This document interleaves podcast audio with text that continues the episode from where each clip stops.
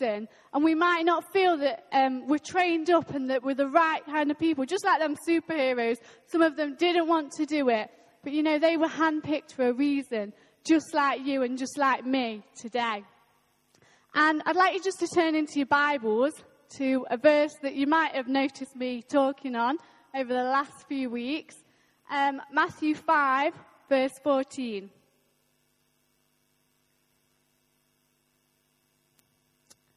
You are the light of the world.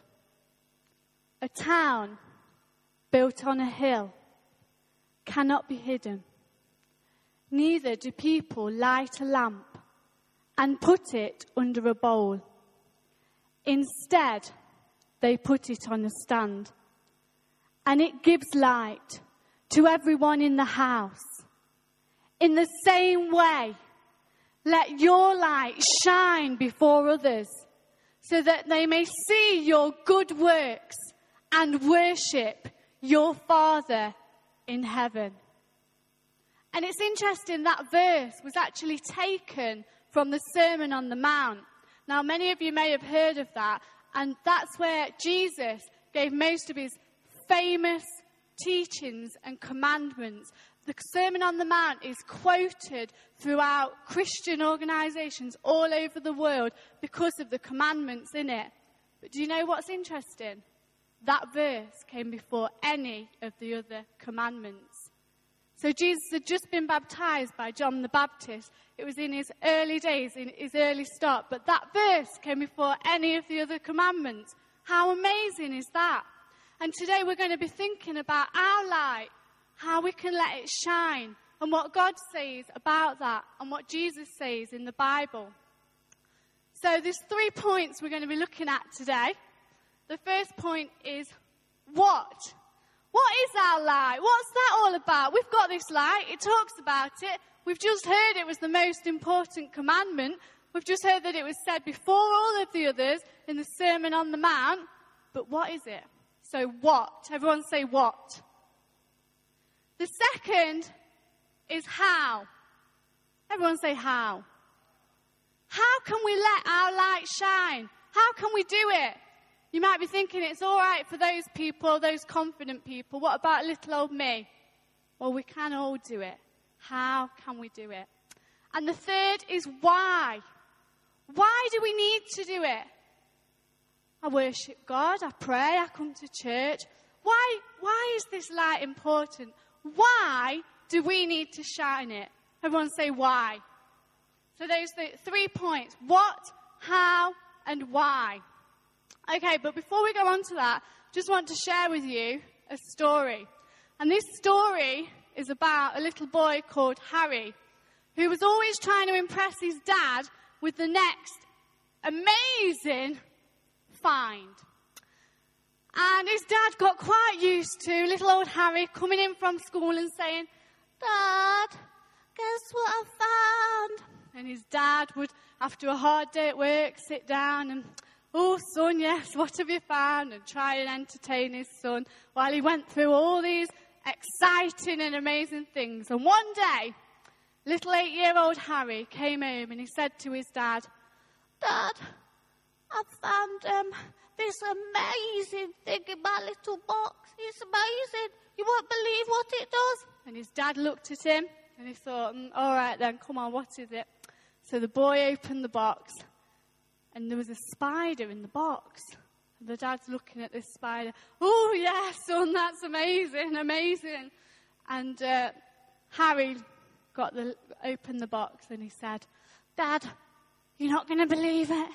This spider it does anything I tell it to do. I tell it to go up the wall, do a somersault, come back down another somersault, and get back in its box, and it does. Right. the dad was like, all right then, son, let's see it. So um, the little boy said to the spider, I want you to go up the wall, do a somersault, come back down, do another somersault, and then jump back in the box. So the spider, amazingly, got out of the box, went up the wall, did a somersault, came down the wall, did another somersault, got back in the box. Wow! That was amazing! said the dad. He couldn't believe his eyes. Whoa! What you have got there in your hand, that's it. You've got it. You've got something different. You've got something special. Son, we're going places. So the next night, the dad thought he had a night off from the son running in with something new. But he didn't. The son ran in after school. Dad, you're not going to believe what I've got in this box. It's amazing. Wow. The dad was thinking, it's going to be a lot to beat what happened yesterday, son, but okay. So uh, the son opened his box and he said, Dad, this is the best discovery in the world. No one's ever discovered this. We're going places with this, Dad. And the dad said, All right, what is it? And he said, Watch this. So in the box was the spider. And he said to the spider, I want you to go all the way up the wall, do a somersault, come back down, do another somersault, and get back in the box. The spider didn't move. The dad looked. Right, son, okay. He went, Dad, I've discovered if you pull all the legs off the spider, it goes deaf.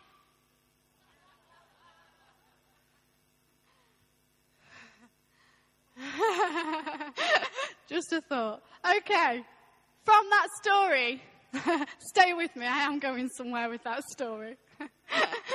from that story, I get two points. The first is the boy had something in his hand. He didn't realize how special it was. And he went away and he was always trying for that next thing. And you might have something already. Don't try and be like somebody you sat next to. You might have something. God's already given you a light. Be happy with what you've got. The second is the spider. Now, there's lots of different people in this room today. And just like the spider, you might be hearing the instruction of what people say at the front or what we sing about, but you might be thinking, well, you know, I've, I feel like I've been torn apart like that spider. You don't know, I've been hurt. I've been rejected. My finances are in a mess. My head's all over the place. I, I don't feel like I can move. I'm hearing what you're saying, but I can't move. And I just want to say that God is here for people like you, and you have still got something to give. You know, your experiences and things that you're going through, you can use them for the good of other people, and you have got a light. So, we're going to look at what. What is the light? And when we're looking at what, we're focusing on the Bible verse, Mark 12, verse 30. So if you want to find that ready. But just as we do that, I'd just like five volunteers to come up to the front. Have we got five volunteers? Come on. Caleb, thank you. Woo! Give Caleb a round of applause. Okay. Caleb, I'd like you to go over to those blinds and hold this baton or Samson's skittle, but today we're calling it a baton. Okay, I need another volunteer. Chris, my glamorous assistant. Thank you. Give Chris a round of applause.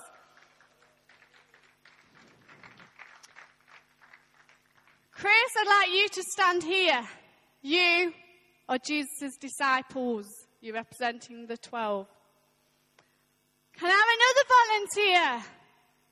Andy, thank you. Give Andy a round of applause. Andy represents those Bible characters that came in force after the disciples. And can I have another volunteer? Amelia, that's brilliant. Thank you. Give Amelia a round of applause. If you stay, yeah.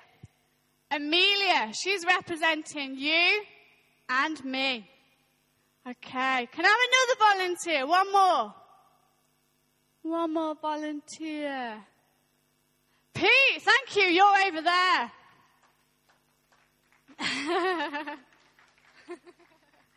okay. It's interesting, isn't it, that Jesus over there, he was sent down to earth as God's son to preach the gospel and to bring the good news.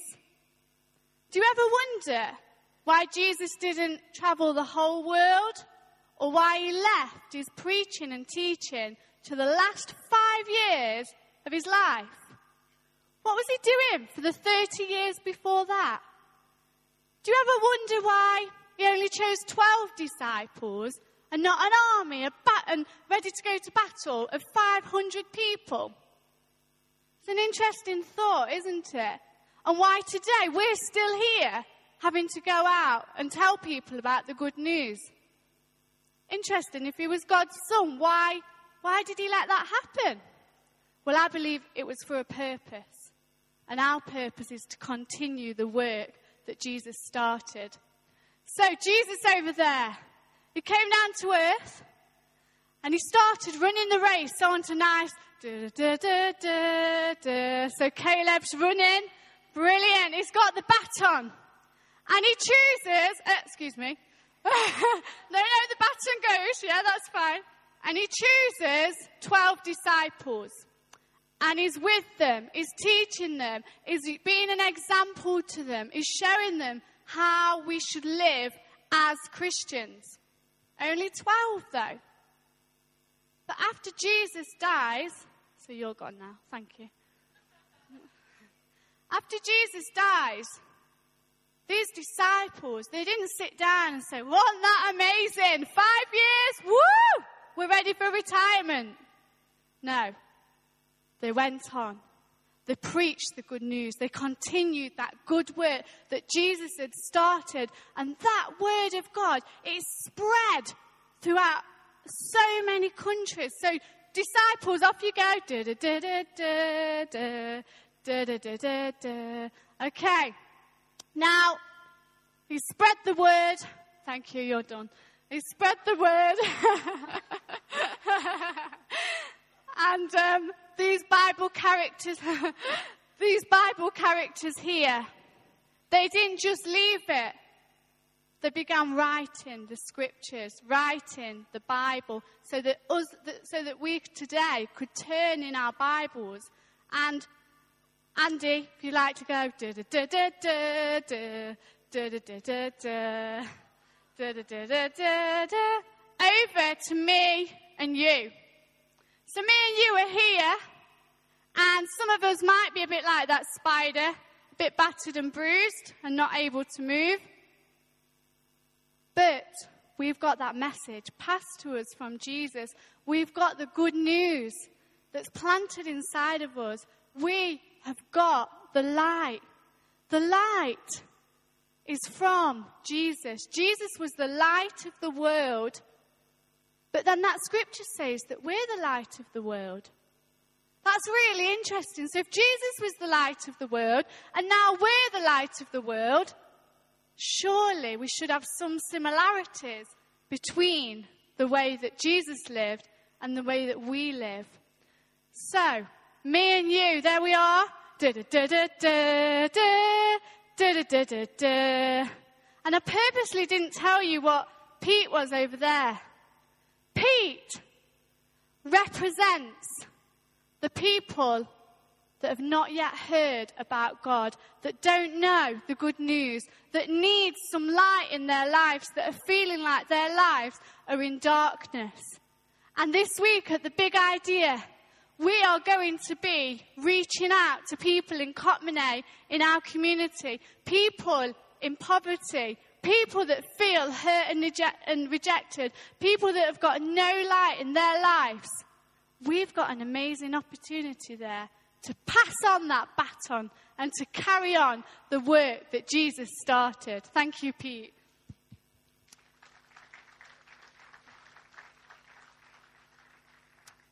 So, um, if you just turn with me to Mark 12, verse 30 to 31, it says, Love the Lord your God with all your heart, with all your mind, with all your strength. The second commandment is this love your neighbor as yourself. There are no greater commandments than these. There are no greater commandments than these. So we've just heard earlier about being the light of the world and that being put in the Sermon of the Mount before all of the other commandments. So that was already put up high.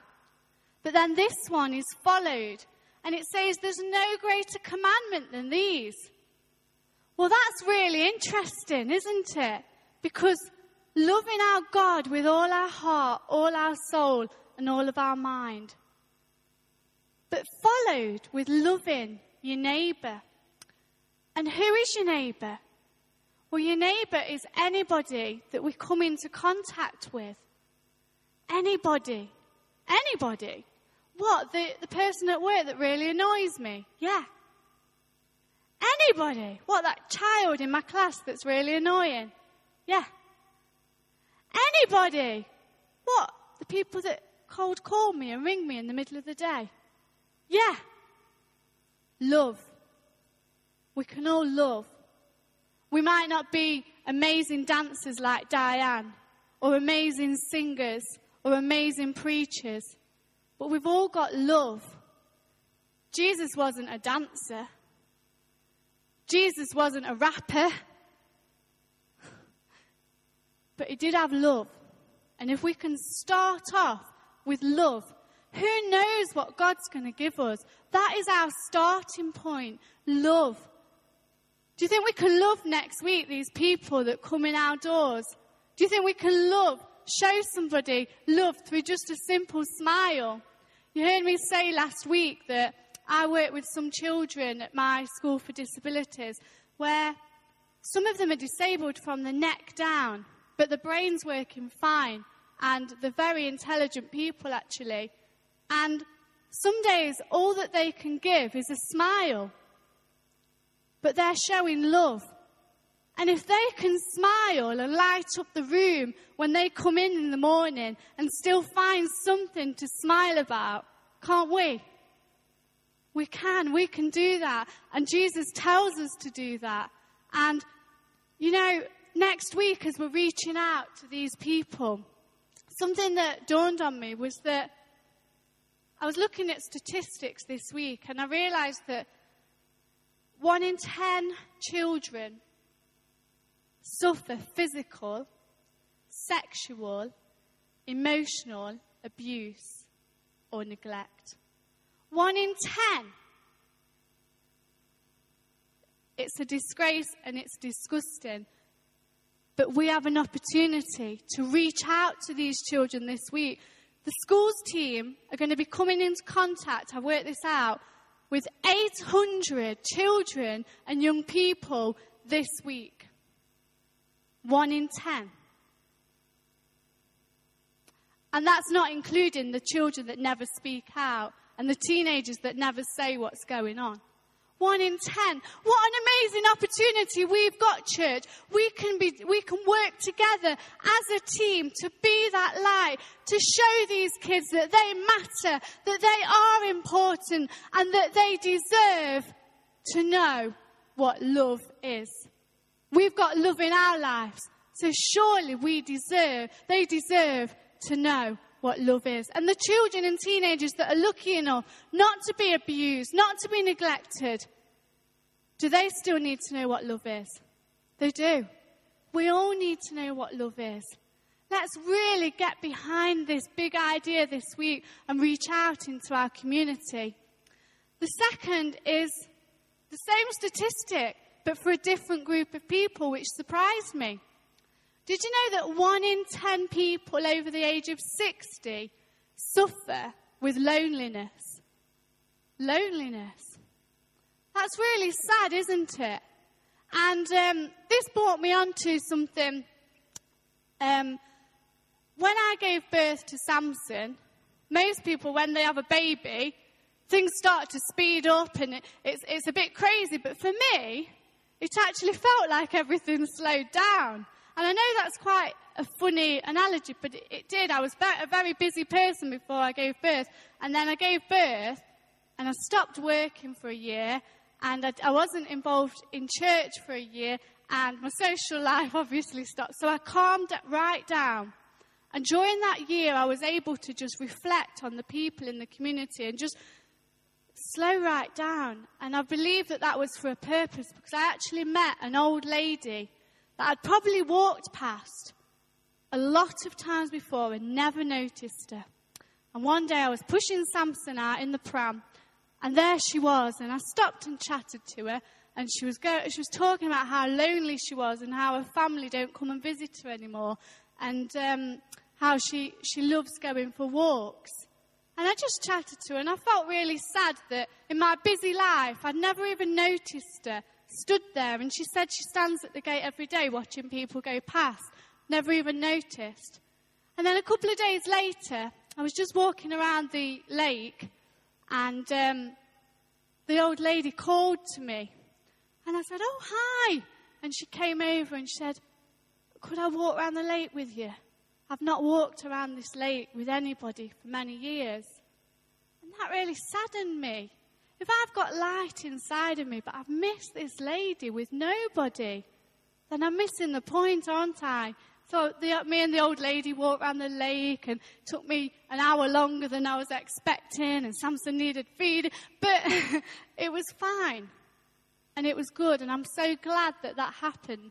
And it really helped me to start thinking about God's people and the people that Jesus puts before us every single day that we might miss. Okay, so moving on to how. How can we let our light shine? We know what the light is because God tells us to love. That's the start. Love and be different. But how can we let our light shine? And I'm sure you've already turned to Matthew 25, 31, verse 31 to 46. And it says, For I was hungry, and you gave me something to eat. I was thirsty, and you gave me something to drink. I was a stranger, and you invited me in. Naked, and you clothed me. I was sick, and you visited me.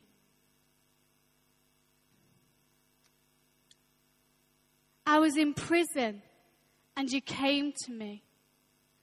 Then the righteous will answer him, Lord, when did we see you hungry and feed you or thirsty and give you something to drink?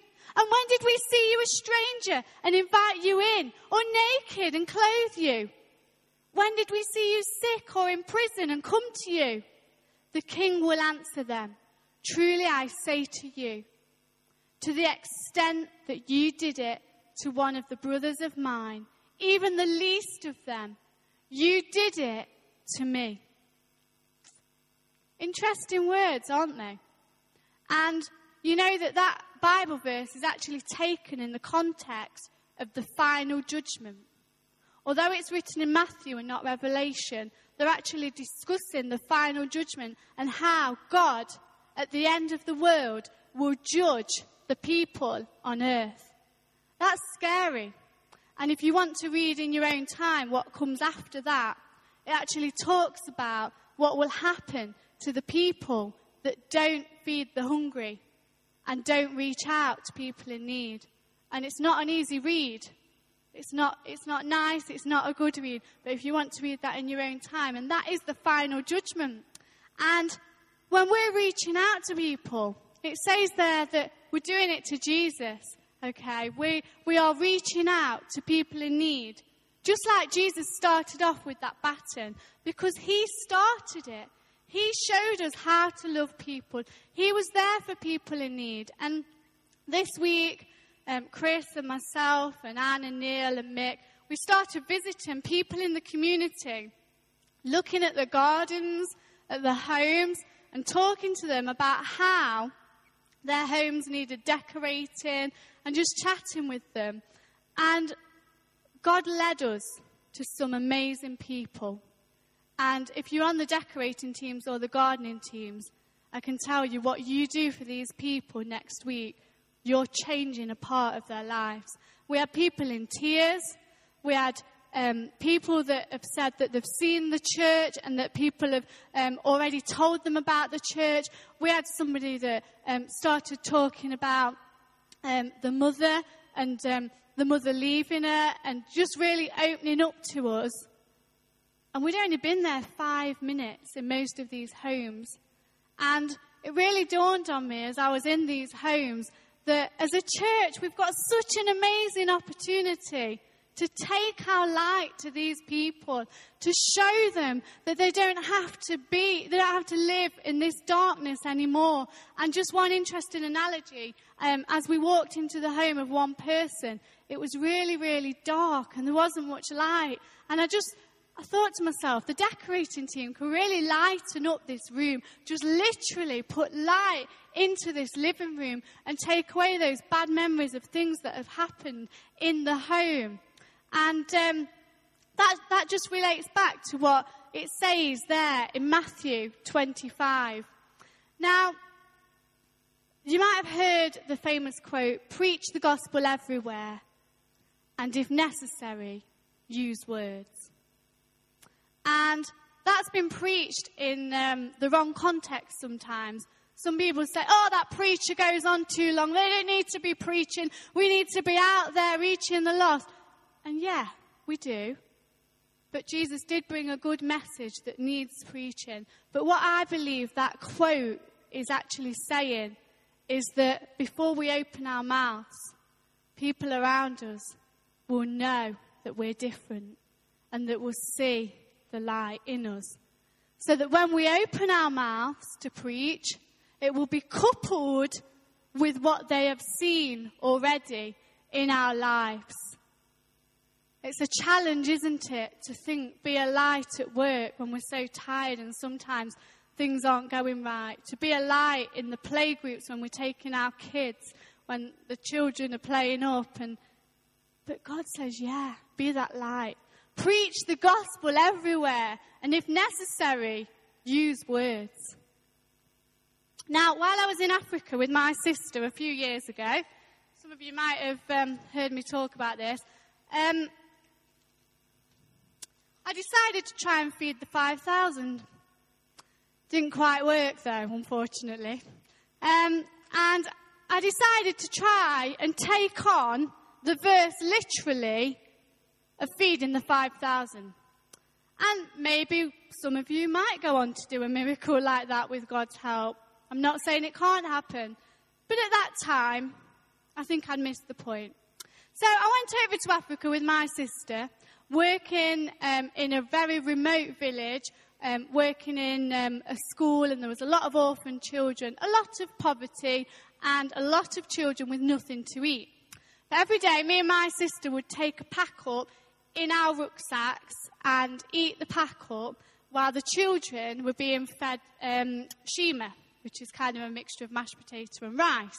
And the ones that weren't wearing uniform were the ones that were orphaned and not yet sponsored. So they didn't get their meal.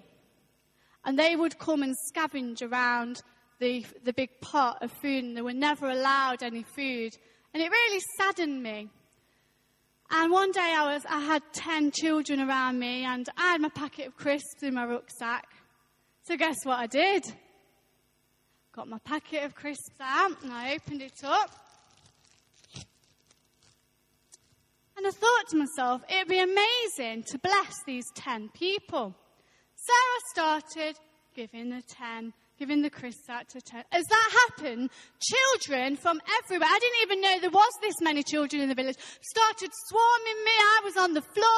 Crisps were going everywhere. I'll tidy up afterwards. They were going, they were going on the sand. They were literally flying everywhere. And these children were on the floor scratching around. There was sand on the floor and they're putting sand in the mouth. Nobody was getting any crisp. Uh, so in the end, I decided to line them all up and I'm giving them a bit of crisp each. And I'm thinking, we've got to make this last. These kids aren't getting fed. In the end, no one got fed because everyone had fistful of sand. I walked away and I thought to myself, that was a disaster. I'm finished. I can't do this kind of work. That was the worst experience in my whole life. And as I walked away, I realized that, you know that saying, you can't change the whole world. We might not be able to change the whole world, but we can change someone's world. And if I'd have just taken that packet of crisps to one orphan that day, and given that one packet of crisps to that one orphan, that orphan would have been fed for the day on Pom Bear crisps. But instead, I tried to let hundreds of kids have a, a bit of a crisp, and all they got was, was a fist full of sand. And you know what? How can we do it? How can we shine our light? We can do it a bit at a time. We can start one at a time. That's how we can do it. Next week at the kids' event, when we're working with these children that come in, you might be overwhelmed with how many kids there are. There might be one lonely boy at the back that needs someone to say, Hi, are you alright? You're really good at colouring. At the over 60s event, there might be one person there who really wants to talk about the past and their memories, or there might be one person there that really needs a friend. Let's start one at a time. All of us can do that, one at a time. Jesus actually believed in relationship and he, he spent a lot of time putting into people. And that's why I believe that Jesus chose 12 disciples so that he could get round them. He could have relationship with them. He could build something great. He didn't have an army of hundreds and thousands like these kings did because those 12 people he could get round one at a time, putting great words of encouragement and teaching into those disciples' lives. And we can do the same with our life, one at a time. That's not as daunting, is it? As, you know, preaching to thousands, one at a time. That's how we can do it. Now, why do we do it? Why do we do it? And when we think about why, we're looking at the verse James 2. And in James 2, verse 14, it says, What does it profit if someone says he has faith but does not have works? Can faith save him? If a brother or sister is naked and destitute of daily food, and one of you says to them, Depart in peace, be warmed and filled, but you do not give them the things which are needed for the body, what does it profit? Faith by itself, if it does not have works, is dead. Quite powerful words, aren't they? Faith by itself, if it does not have works, is dead. Now, I've heard that preached out of context as well. In the, oh, these prayer meetings, oh, you know, they have too many prayer meetings over at that church. They're not out in the community, they're not feeding the hungry. But I believe this message is saying, put them together, marry them together. Let's start praying to God. Let's start praying and dedicating our prayer life to God but marry it with sharing the light, sharing the good news, sharing good works in our community and wherever we go. These need marrying together. Faith without works, yes, it does say it's dead. And I believe that each of us have got something that we can give, something that we can work at, something that we can give that person at the big idea, that person that we meet every single day. You've all got something. You all matter to God. You were handpicked like the Avengers. You are in God's army. And just before I finish, I want to just put on um, a short video clip, just something to think about.